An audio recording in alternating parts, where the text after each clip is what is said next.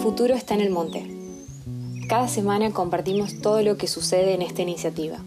Desde el Gran Chaco Americano, historias de vida, experiencias y diferentes contenidos para todas las personas interesadas en cuidar los bosques nativos y a su gente. El futuro está en el monte podcast. En este quinto episodio entrevistaremos a Fernando Ayelo, agrónomo santafesino que se formó participando desde la facultad en distintos espacios relacionados con la caracterización y el manejo de pastizales, de los bosques nativos y la agroecología. Entender a los diferentes ambientes es objetivo. La heterogeneidad puede ser compleja, pero se conforma por identidades y especies muy valiosas. Hace algo más de 10 años trabaja vinculado a las organizaciones que han formado el futuro está en el monte. Y últimamente promueve el desarrollo de sistemas agroforestales ajustados a la región chaqueña. Bienvenidos al quinto episodio del podcast El futuro está en el monte. En esta oportunidad vamos a pensar un poco en la inmensidad del territorio y también pensando que siempre los relacionamos a los grandes jugadores del equipo como la leña, el ganado, los cultivos y, y todo lo que uno imagina cuando se viene la palabra monte o campo a la cabeza, ¿no? Pero creo que en esta oportunidad vamos a entrevistar a una persona que, ha podido ver la riqueza de este ecosistema tan increíble a través de la heterogeneidad y la diversidad que tiene. ¿no? Este, Mauricio, bienvenido a este quinto episodio. Hola Ana, hoy bueno, tenemos nuevamente a un colega mío, ¿no? agrónomo, en el tercer episodio tuvimos a David Morelo, un apasionado con la actividad ganadera, la ganadera caprina, y hoy tenemos otro ingeniero agrónomo que también eh, una rareza, ¿no? Porque es un apasionado por la ecología y entre los ingenieros agrónomos eh, todos debemos ser apasionados por la biología, pero muy pocos con la diversidad biológica y la gestión de la complejidad de esta diversidad biológica para, alimentar a, a la humanidad, ¿no? Así que bueno, eh, hola Fernando. Buenas, buenas, ¿cómo están? Un gusto, como siempre, que nos encontramos o que podemos trabajar juntos, un gusto hablar con ustedes también. Mauricio y bienvenido Fernando, muchas gracias por, por participar en este episodio. Pero siempre Mauricio me recuerda a los inicios de cada episodio que vamos teniendo hasta ahora, cómo, cómo va conociendo a estos actores y a estos compañeros con los que trabajamos, ¿no? Sé, Mauricio, si me quieres contar un poco la audiencia cómo conociste a Fernando. Bueno, eso revela un poco la, la diferencia de edades, ¿no? Y no lo quería poner ahora, pero eh, Fernando fue alumno mío en la facultad. Eh, y bueno, de ahí es que nos conocimos y después cuando eh, necesitábamos un profesional en ACDI, eh, apareció, ¿no? y ya no me acuerdo de qué año, Fernando, pero ya hace mucho que estamos caminando juntos. Y 2008, inicio de 2008, fin diciembre de 2007, enero de 2008. bueno, perdón, no, quería, no quería generar ahí una tensión, pero me parecía increíble esa trayectoria también. Pero Fernando, como empezamos en cada episodio, me gustaría que te presentes un poco y le comentes a nuestra escucha acerca de, cómo conociste este movimiento y sobre todo tu trayectoria en el sector rural, si te parece. Gracias, Ana. Sí, este, a ver, eh, yo soy criado en la ciudad de Santa Fe, eh, en una situación muy urbana, siempre me atrajo los ambientes naturales eh, desde chico y en la secundaria tuve oportunidad con algunos amigos que tenían campo de ir a, en el verano a estar con una casilla abajo del algarrobo a pasar semanas al lado de la bebida de los animales. Eh, una situación bastante elemental, pero al mismo tiempo me, eh, me, di cuenta que mi desarrollo profesional o laboral más que nada quería estar vinculado a ese tipo de situaciones. Así que por más que en la casa de mis padres está entre un banco y una estación de servicio, eh, yo fui tendiendo o haciendo lo que estaba a mi alcance para, bueno, ir dedicándome a, estos ambientes, a entenderlos un poco, también partiendo de la distancia que yo manejaba con estos ambientes. Eh, así que siempre sentía cuando estaba en la facultad que yo tenía que hacer un esfuerzo, un plus, para aprender sobre esto eh, y para, bueno, para en algún momento poder dedicarme de lleno. Así que hoy por hoy este, estar vinculado a algo como lo que es el futuro está en el monte es, como, como, estar viviendo parte de, ese deseo.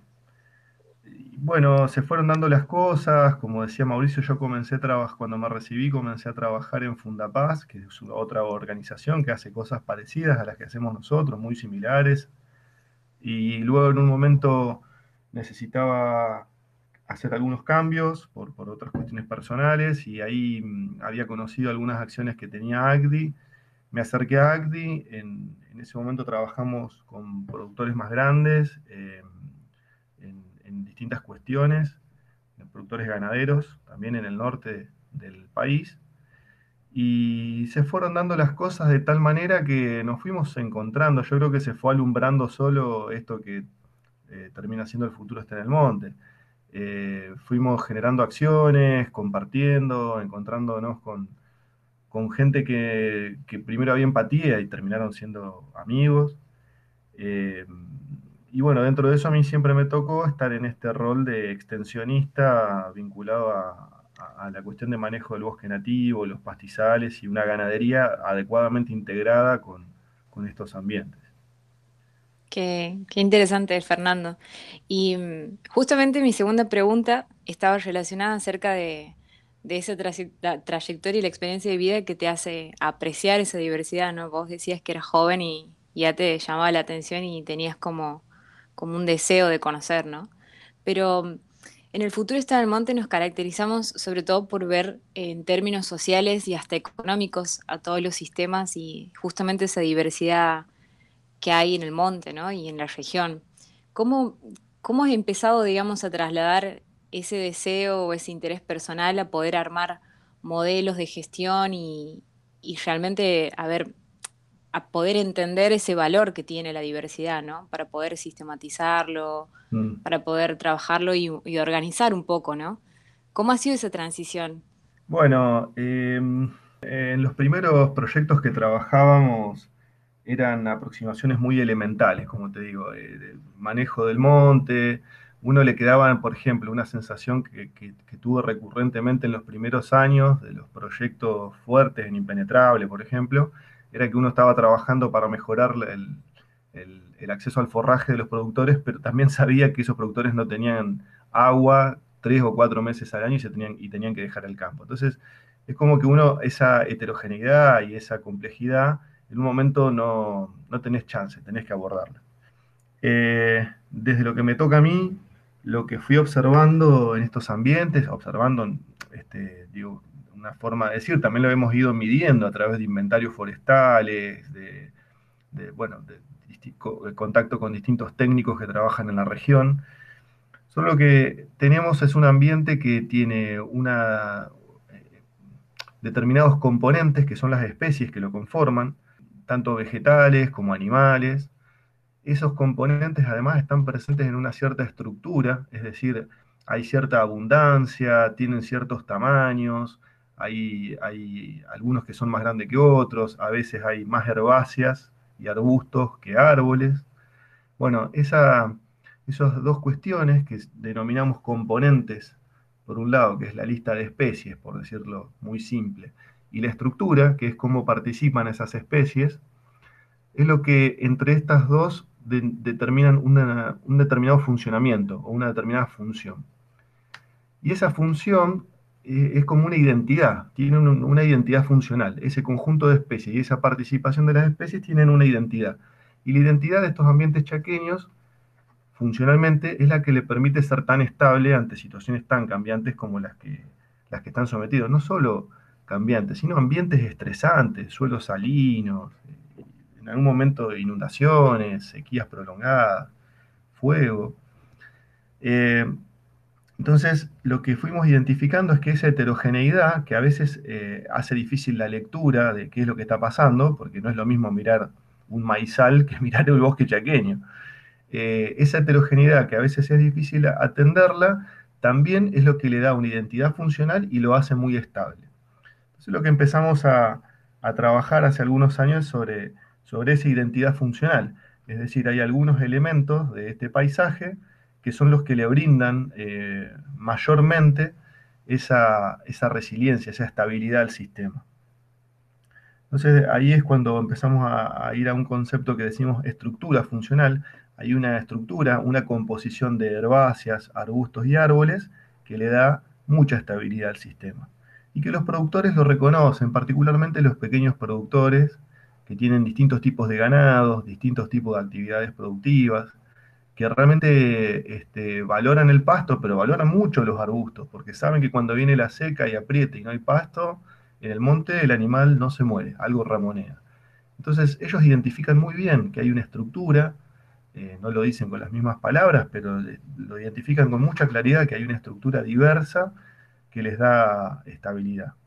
Entonces, eh, bueno, lo que fuimos tratando de, trabajar fue esa idea de que hay una identidad funcional en estos ambientes y que mucha de esa identidad tiene que ver con una estructura funcional. Y esa estructura incorpora a todos estos estratos, eh, herbáceas, arbustos y árboles. Eh, dependiendo de las zonas, son las especies que, más frecuentemente hallamos en, este sentido. Estabas eh, hablando un poco de esta, diversidad, ¿no? Cómo se vuelve, tiene capacidad de resiliencia, ¿no? Y te, hemos escuchado a veces hablar de, la adaptación basada en los ecosistemas. ¿no? Hoy estamos viendo las, la, crisis climática, cómo, el, clima se entra a comportar de una forma bastante diferente a como la conocía la humanidad eh, históricamente. Y eh, se empieza a hablar mucho de esto de la adaptación basada en los ecosistemas si, por ahí nos podés contar un poquito también sobre de qué se trata, ¿no? Claro, bueno, entonces, exacto. Eh, lo que estamos, eh, empezamos a percibir eso, que hay una estructura que nos da mayor resiliencia. Pero en, nuestro caso, eh, en nuestro caso que estamos tratando con productores muchas veces que, que necesitan vivir mucho mejor de cómo están viviendo hoy. No se trata de sobrevivir, sino de vivir dignamente necesitamos eh, eh, analizar de qué forma eh, organizamos estos ambientes, no solo para que sean resilientes, sino para que expresen una propiedad que llamamos propiedades emergentes. Esto es cuando el todo es más que la suma de las partes. Y ahí, y ahí va esto de adaptación basada en ecosistemas. Si uno identifica, como decir, las llaves de paso, los puntos críticos de estos sistemas, es más fácil dinamizar estas propiedades emergentes. A ver, vamos a poner un caso de una actividad económica, la apicultura. La apicultura se integra excelentemente en el bosque chaqueño, no solo por las floraciones, eh, sino también porque no compite con otra actividad importante que es la ganadería. Entonces uno le pone un segundo piso al campo y estos son propiedades emergentes. Inciden eh, poco en la superficie, prácticamente son insignificantes en la superficie que ocupan, pero pueden impactar muy fuertemente en, la actividad económica del predio y fortalecer incluso esto, la, producción de frutos y la producción de otros servicios ambientales. Lo mismo puede pasar en la ganadería si uno incorpora una fracción mínima de reservas. Uno incorpora un 1 o 2% de área de reservas forrajeras y eso impacta tal vez en un 15 o 20% en, en las preñeces de, los vientres. A eso es lo que nos referimos con propiedades emergentes. Cuando empezamos a organizar esta diversidad de forma tal que pequeños cambios en esa organización deriven en grandes impactos sobre el sistema, en, impactos que son más que proporcionales que la superficie que, participa, o que el capital que se requiere. Cuando es muy habitual en, la región de Gran Chaco, porque en muchas regiones esto de, hablar de ambiente y producción eh, como, como, como, como, dialéctica, ¿no? Eh, como, como dicotomía, ¿no? ¿Qué, estás proponiendo, qué estás proponiendo el futuro de Monte ante, esta, ante estas dicotomías? Sí, eh, digamos, hay una, hay una perspectiva de, desde, hay una mirada productivista eh, que es entendible, donde, donde, eh, donde sí, donde encuentra un lugar esto de producción versus ambiente. Ahora, eh, cuanto más diverso es el sistema productivo, de nuevo voy al ejemplo de los pequeños y medianos productores que tienen, o sea, que usan el, mismo bosque, el mismo campo, lo usan para sus chanchos, sus, aves, sus aves eh, ganado menor, ganado mayor.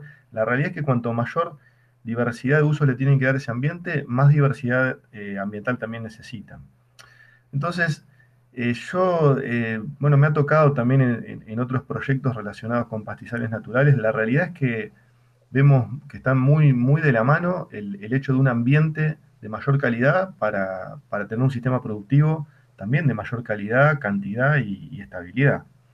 Eh, muchos de estos suelos chaqueños están entre leve y muy erosionados por, por la ganadería, principalmente, eh, y la realidad es que cuando empezamos a, mejorar el manejo ambiental, dinamizamos fuertemente la ganadería. O sea, al manejar una pastura que le dé buena rugosidad al terreno, que evite que se erosione la tierra, que permita que se fije el carbono de las hojas que caen de los árboles. Todo eso, además de dinamizar, de mejorar la infiltración del agua, un montón de servicios ambientales, que uno de los primeros beneficiarios de esos servicios es el sistema productivo. Entonces, eh, probablemente no con el bosque como, como lo encontramos habitualmente y no con las mismas prácticas que venimos hasta ahora.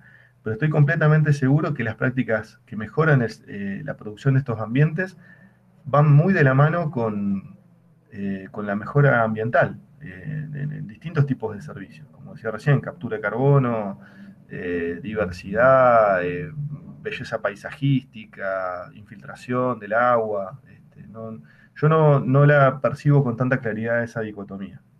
Gracias. Y Fernando, em, no, una, una, más tengo, ¿no? En el sentido de que es, siempre todo el tema de agroecológico que venís mencionando está enfocado hacia las pequeñas producciones, ¿no?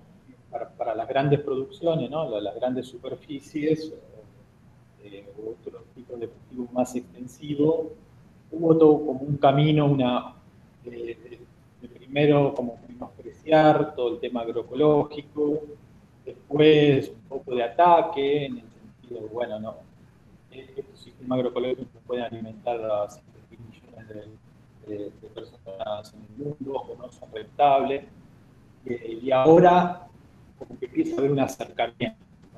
Eh, existen prácticas y tecnologías también para extensiva? Sí, sí, sí. De hecho, bueno, eso por ahí me toca más como, docente. Eh, yo soy docente en una facultad de agronomía que está en el norte de la región pampeana y es muy similar a lo que decís vos, Mauricio. hubo una progresión desde, desde la demanda de la agroecología por distintos sectores y hoy por hoy llega de las empresas incluso de diversas escalas, incluso muy grandes. Eh, y creo que también va de la mano del conocimiento. Hasta hace algunos años no, no había suficiente experiencia sistematizada, evaluada al respecto. Hoy por hoy hay un bagaje de conocimientos súper interesantes. Hoy este, uno puede elegirlo o no elegirlo como puede elegir cualquier tipo de tecnología, pero no porque no haya información para aplicarlo y tener buenos resultados, principalmente económicos. En, en agroecología no se evalúa tanto eh, la producción biomásica per se, o sea, cuántos kilos por hectárea de granos, por ejemplo, o frutos, sino que se evalúa el margen, el margen, cuál, fue, cuánto tuve que invertir y cuánto me rindió. Eh, el margen también por unidad de superficie. Y la realidad es que eh, lleva un tiempo, a ver, lo que uno hace en agroecología es hacer una producción biointensiva, dinamizar hacer que todos los servicios ambientales sean muy dinámicos, que la liberación de nutrientes, la captación de agua, el acceso a los distintos recursos, a la radiación, sea muy intensiva desde, una, desde un manejo este, sin agroquímicos. ¿sí? Eh, bueno, eso hoy por hoy es, perfectamente posible, lleva cierto tiempo dinamizar eso porque eh, los manejos con agroquímicos limitan la expresión del ambiente pero hay, hay, etapas para ir eh, resolviendo eso, que es lo que se denomina la transición agroecológica, y hoy por hoy está, está muy aplicado en miles y miles de hectáreas, particularmente acá en Argentina, eh, relacionado con periurbanos y con muchos otros productores fuera de los periurbanos que están viendo los beneficios de trabajar de esta manera. Eh, me gustaría hacerte una pregunta específicamente con lo que nombras acerca de que hay una estética también creo, ¿no? dentro de la agroecología, a la cual muchas veces no estamos acostumbrados, ¿no? O sea, cómo pensamos en la monotonía y la, mm. es, como pensar un paisaje de praderas todo uniforme y con plantas iguales, bellas, divinas, cuando sabemos que realmente la dinámica y la heterogeneidad y la riqueza que hay en un ambiente eh, cuando se expresa naturalmente o de forma nativa, y introduzco este concepto para preguntarte, eh, ¿por qué también eh, pegar en, especies nativas? ¿no? O sea, ¿qué, es lo que aporta una especie nativa al ecosistema y por qué también trabajar con ellas? ¿no? Perfecto, bueno, y, tienen muchas ventajas. A ver, primero, ya hay un montón de otros organismos que están integrados con ella en forma histórica. Entonces, esa, esto que decía recién, de dinamizar la prestación de servicios ecosistémicos, dinamizar eh, que el ambiente libere recursos para el sistema productivo y la verdad que cuando usamos especies nativas eh, se logra más rápido, son más estables, sufren menos. Eh, y luego hay, yo te aseguro, hay un montón de oportunidades atrás de las especies nativas, eh, no, digo no, digo inexploradas, por ahí no, no tan explotadas en el espacio comercial, pero no sé, acá en la facultad están estudiando varios frutos de arbustos nativos y vos te encontrás que, no sé, el mejor berry que te venden con efecto antioxidante, que puede ser el arándano, bueno, el ñangapirí, que es un arbusto chaqueño, tiene siete veces más antioxidante que el arándano. Y así como eso te puedo citar un montón de ejemplos. Con lo cual, hay todo un, elenco de, de, posibilidades de desarrollo comercial fortalecido, apoyado sobre especies nativas, que de hecho los pueblos originarios lo conocían. Uno cuando lee los libros de Verena Friesen, por ejemplo, y de muchos otros autores, Pastor Arenas y demás, o conversando con Luis María de la Cruz, eh, uno escucha recurrentemente esto de que los pobladores originarios comentan que cuando vivían consumiendo principalmente frutos del monte, y nunca estaban llenos, pero nunca jamás pasaron hambre. Y es cierto, porque la riqueza metabólica de, estos alimentos nativos y de estas especies nativas es tal que uno no tiene una saciedad física, pero sí una saciedad metabólica. El cuerpo tiene todo lo que necesita y de una calidad absolutamente extraordinaria. En los sistemas agroecológicos, donde uno deja usar agroquímicos y reemplaza esos insumos externos por procesos biológicos, pasa algo parecido. Está muy estudiado que eh, la cantidad de minerales, la cantidad de antioxidantes, el tenor de proteínas de de las verduras y también de los granos producidos bajo estos sistemas a veces la producción biomásica es un poco menor, pero la, calidad es absolutamente distinta. Eh, bueno, son sistemas que realmente, que es en parte lo que estamos confiando nosotros en el futuro está en el monte, son sistemas que realmente eh, fortalecen mucho la calidad nutricional de, la población. Fernando, y, me das ahí como la excusa perfecta para hablar acerca del, del otro tema que queríamos plantear en esta entrevista, es que en esta crisis o también en toda la situación post pandemia que vamos a vivir a nivel mundial y a nivel país y región, sin dudas, estamos viendo una serie eh, lamentable de crisis alimentarios. Para mí le llamaría como inseguridad alimentaria, ¿no? Y también lo ponemos en agenda y en boga de todos los consumidores y la conciencia de todas las personas que, que compartimos el mismo mundo. Pero mm, justo me llevas a preguntarte acerca de mm, qué es eh, la agroforestería, ¿no? Y esta ampliación como conceptual que tenemos de la agroecología, si, se quiere decir, con la situación de producción de huertas o producciones, digamos, de alimentos locales y también la investigación de alimentos locales y, nativos, ¿no? Sin duda, ¿nos explicarías un poco acerca de este concepto de agroforestería? Voy a intentarlo. No es que soy un experto en esto, por ahí de, de agroecología me manejo un poco más. Agroforestería estamos construyendo algunas cosas, intentando aportar. Básicamente hay una situación que, fuimos identificando eh, en esto de, a ver, para lograr parte de los objetivos que todos, los, desde los grupos de base, en las organizaciones de sociedad civil, todos los que formamos el futuro está en el monte, eh, confiamos en la posibilidad de un arraigo digno eh, de la población. Bueno, para eso tenemos que mejorar mucho la calidad de vida eh, local. Y dentro de eso, una de las, cosas que veíamos este, era que, por ejemplo, todo lo que es ah, verduras, eh, frutas y hortalizas en nuestro territorio chaqueño viene de fuera de la región chaqueña. es decir, que viene generalmente un poco caro, eh, o no sé si caro, pero bueno, caro para el bolsillo del que le toca pagarlo al menos, y además de eso con distintos niveles de calidad en función de, justamente de los kilómetros desde los que viene. Y también identificamos que había ciertos recursos y capacidades para poner a producir eh, en huertas de distintas escalas eh, locales y, poder comenzar a tratar de abastecer eso, esa demanda local.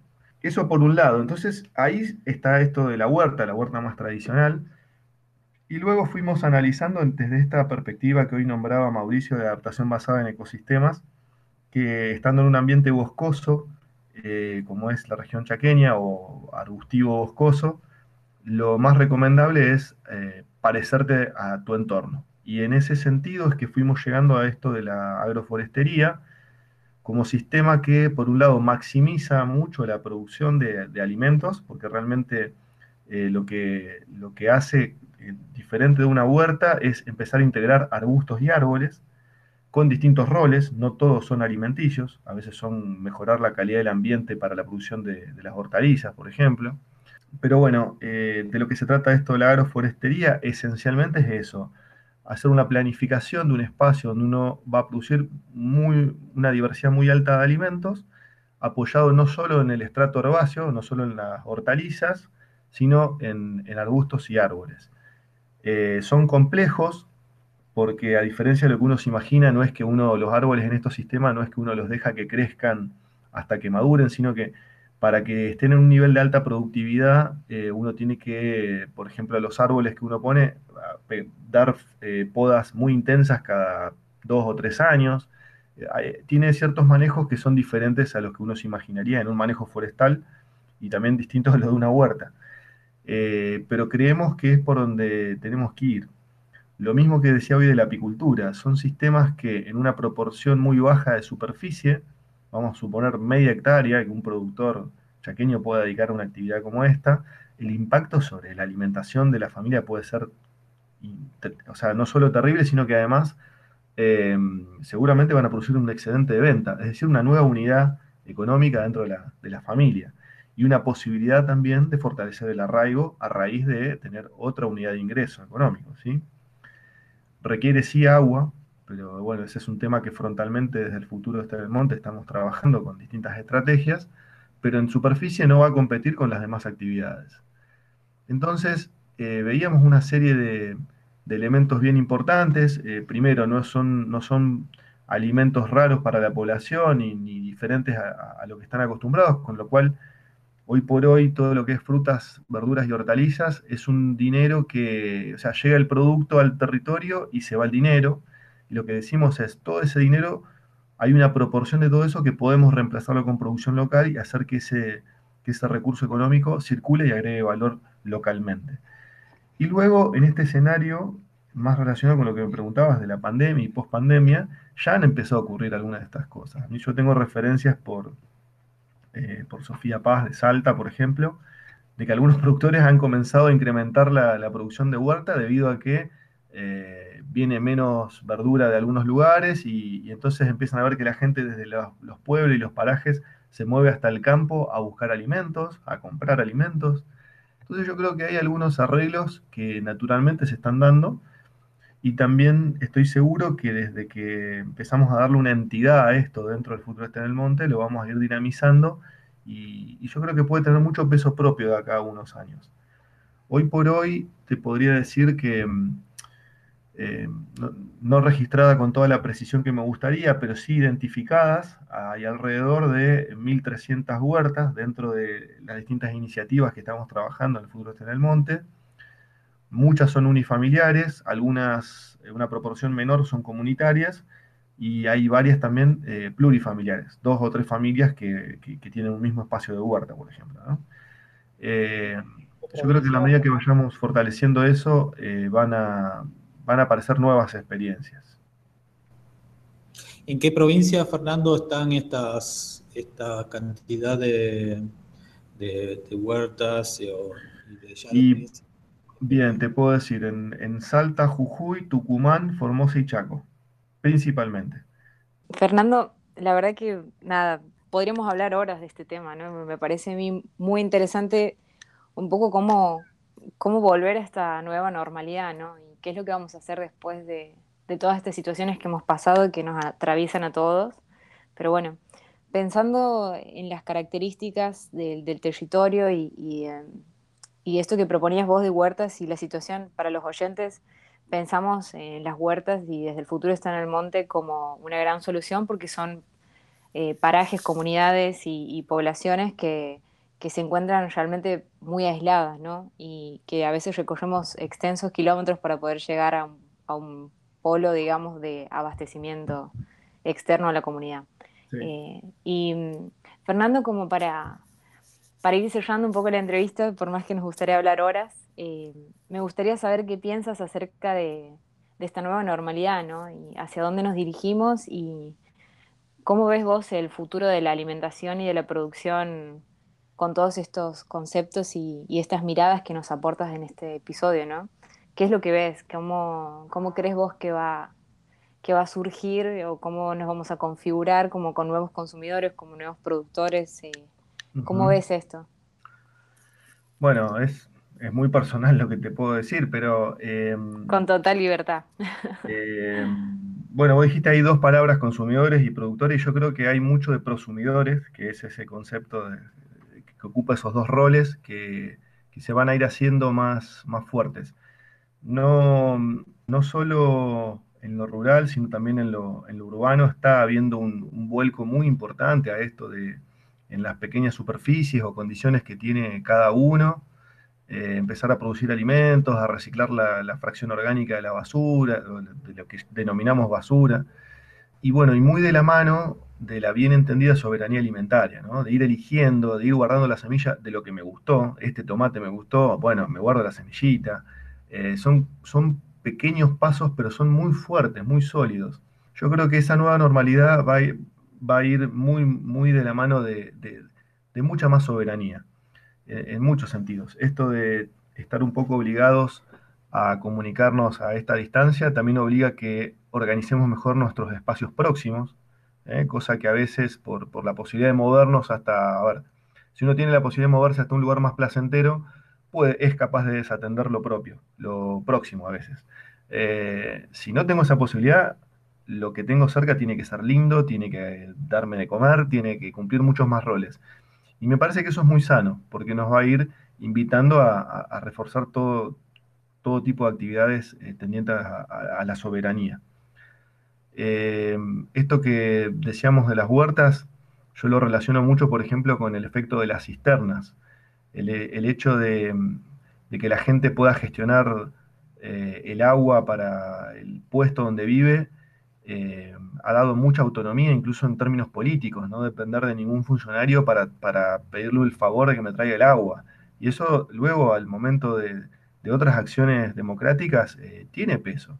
Uno va cambiando la forma en que decide las cosas a partir de esa soberanía. Bueno, esto de la alimentación yo creo que es muy similar si empezamos a hacer que esos recursos económicos que hoy salen del territorio empiecen a circular internamente, además de agregar valor, eh, van a generar mucha soberanía, mucha, no digo autonomía, yo creo que los vínculos van a seguir estando y van a ser cada vez más imprescindibles, de hecho se lo estamos valorando mucho, eh, pero van a, va, a propender a, mucha más soberanía. Eh, vamos a tener que ser más responsables porque otros a veces van a estar lejos para poder ayudarnos. y bueno, creo que vamos a salir mucho más fortalecidos, con más soluciones, con más criticidad. Va a tener sus dificultades, pero no soy tan pesimista de, lo que viene. Todo, casi te diría que todo lo contrario. Bueno, Fernando, muchísimas gracias. Yo creo que espero que después de todo esto seamos más auténticos también, mm. sin duda. Ahí va. Eh, eh, gracias, agradecidos. Mauricio, no sé si quisieras hacer otra pregunta. No, no, no un genio a quien sigo todos los días. Gracias, Genial. Gracias, Fernando, muy amable. Abrazo, abrazo grande a todos.